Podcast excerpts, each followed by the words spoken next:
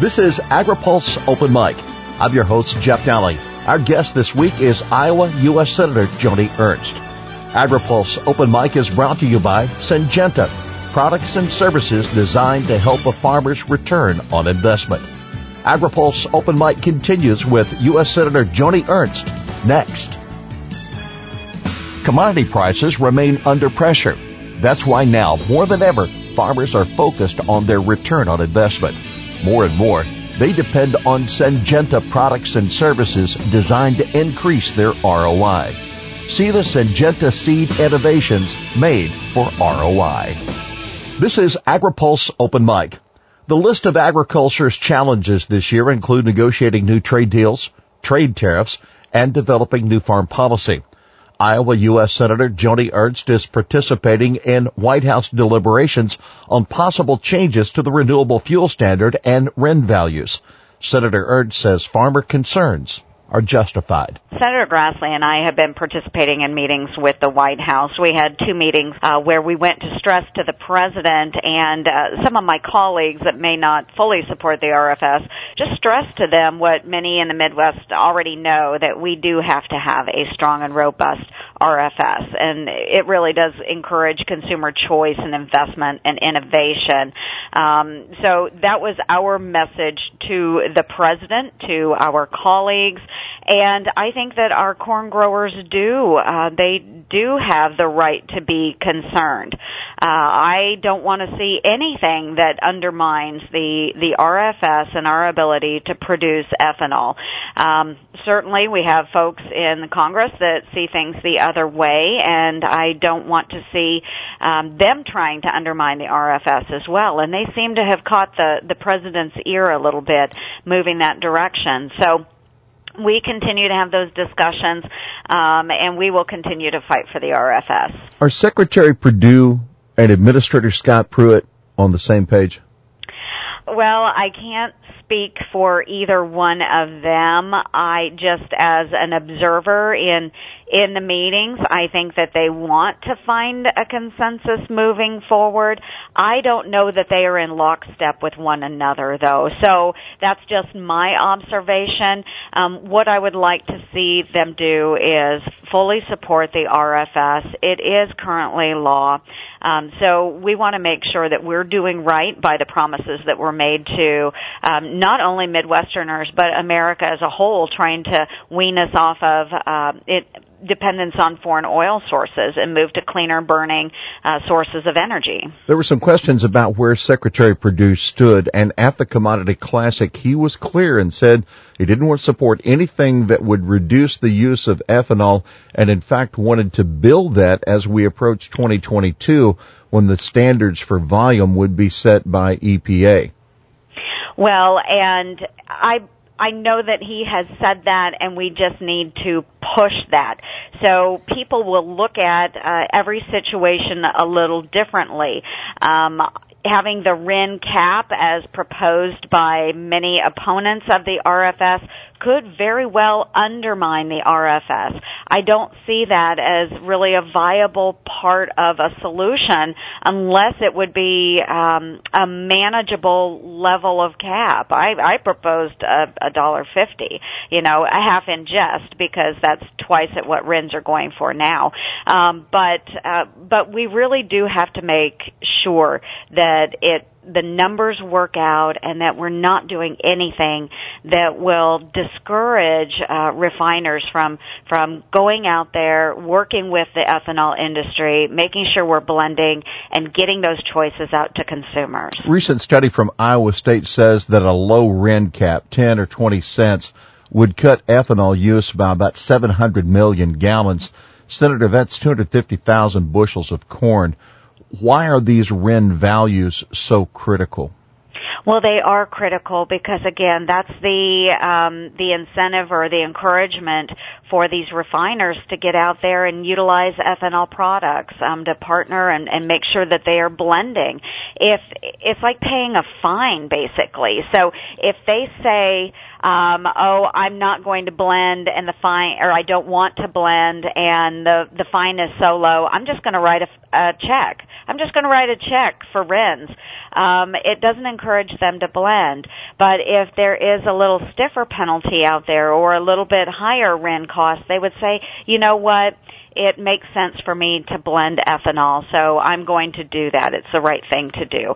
So it's um you know, it's okay. There are a lot of refineries out there. They simply write checks, no skin off their back. But if they want to do the right thing, they should be uh, participating and, of course, wanting to provide greater choices to consumer consumers across the United States. If I'm not mistaken, RINs are generated by refiners that blend ethanol. So is this really not more of an internal struggle between refiners well, than than with the with corn growers or with the biofuel industry? Yes, and so um, we have have mentioned that too because what you see is that there are those refiners that are able to generate those RINs, and then you have those that are not, uh, and so they're the costs and the payments are going back and forth between those uh, refiners. Uh, it doesn't really impact the corn growers. They don't receive those dollars. It's really the refiners that, you know, hypothetically are receiving those dollars. But what it does do is, again, you know, undermine the very, the very purpose of the RFS. So we want to make sure that, that we continue to provide a valuable resource, an alternative energy source for the United States. So um, we'll continue supporting the RFS, making sure that whatever is proposed makes sense. Um, so again, you referenced a study earlier in our conversation. It's important that those studies are looked at by the White House, by the administration, and understanding the impacts of putting low caps on these RINs and what it will do to our corn growers and our ethanol industry. From your position, is the answer an amended RVP that would allow the year-round sale of E15? Would that solve the problem? Absolutely. And it's one thing that even the refiners have stated. If we do E15 year round, it would bring those RIN prices down. So our solution, if you really want a win-win, it is simply by doing a waiver for the Reid vapor pressure and allowing E15 to be sold year round and again increasing consumer choice.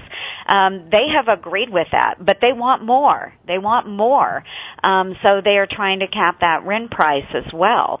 Um, let's start with the easy fix, which is simply by allowing the EPA to go back, amend um, the rules they have, allow E15 to be sold year round, if that doesn't bring the RIN prices down, you know, let's take a look at it. Then we can come back to the table. But we think that is an easy, immediate fix.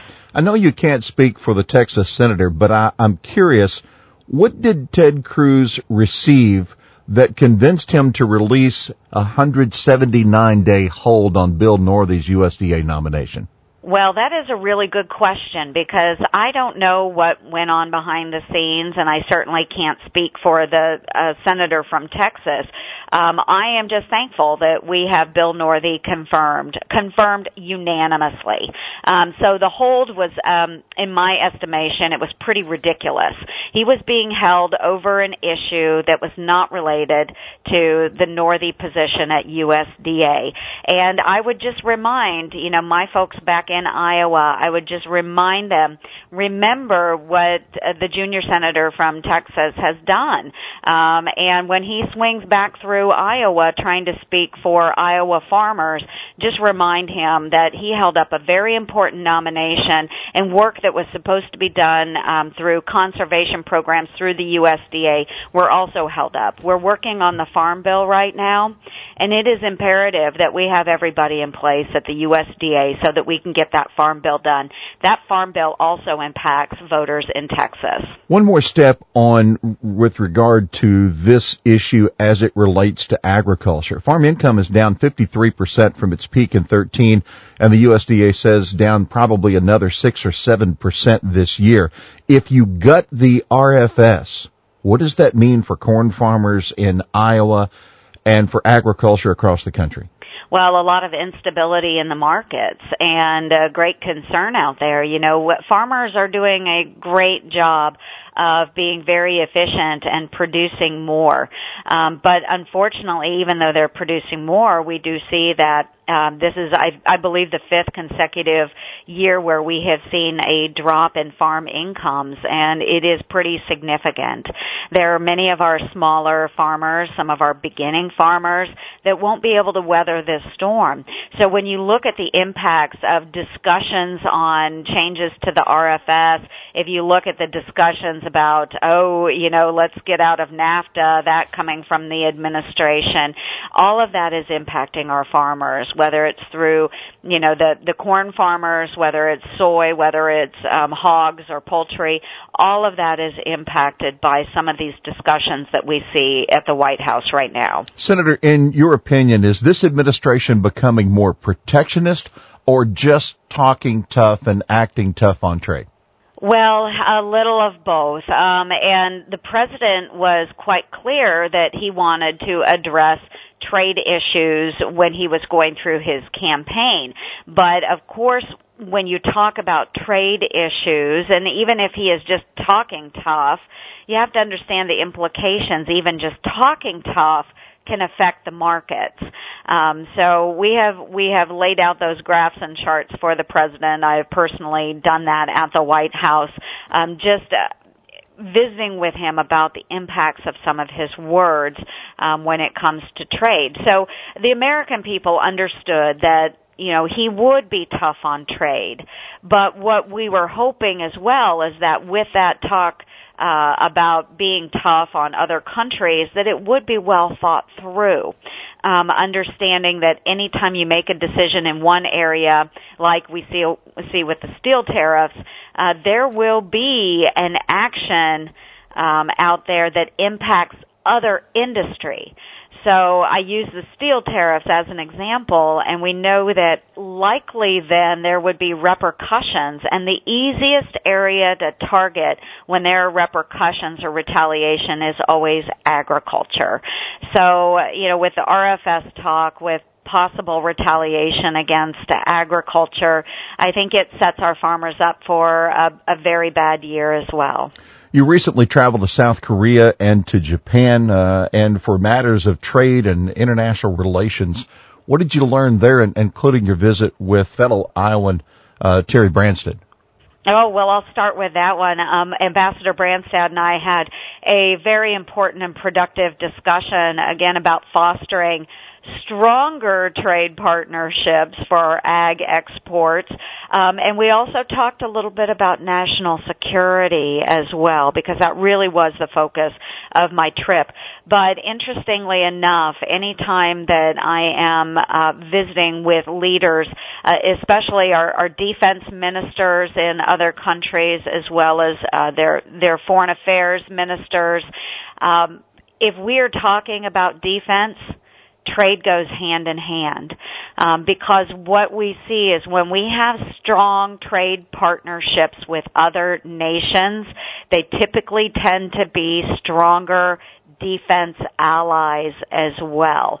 Um, so what we want to see, of course, is that we are fostering trade, which is really important to folks throughout the Midwest, making sure that we're getting our ag exports out there. But when we are trading partners, then they tend to step up their game in being good allies with us, especially when we're pushing back against um, North Korea in a very, very tense time.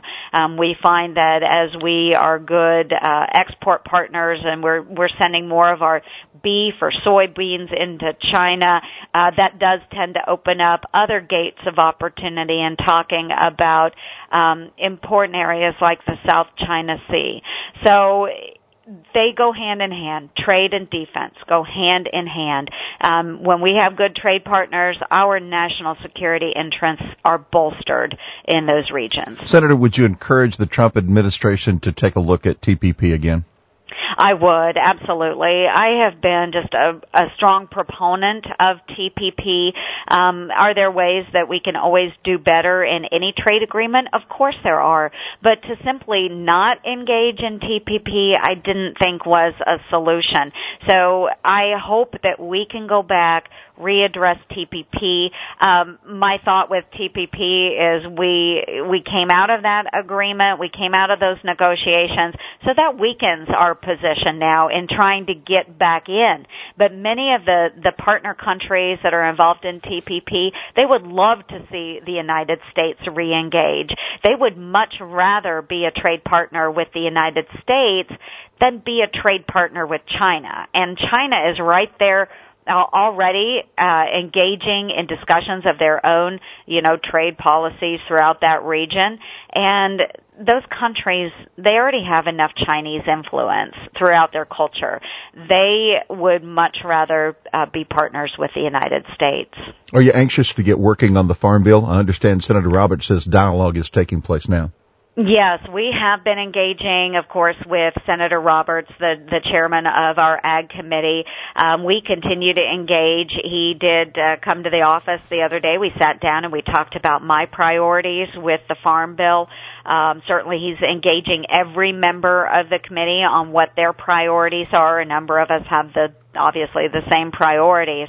Um, so we want to make sure that we are getting through the farm bill as quickly as we can now, and making sure that we do get that reauthorized. Um, of course, things that I spoke to him about, and many others have as well, would be maintaining that strong and robust crop insurance program. That's very, very important to our producers.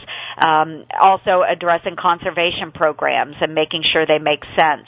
Uh, the CRP program is one that I spoke to Chairman Roberts about. Of course, we want to make sure that we're following the original intent of the law, which was to really focus on vulnerable acres, those acres that are highly erodible. That was really the intent of CRP and what we see now, there are farmers that are putting their whole farms, even though they're not really, um, erodible acres. They're putting their whole farms into CRP and they're being paid quite well by the federal government to do that. And we're simply cutting a lot of our younger farmers um, out of having an opportunity to farm those uh, productive acres.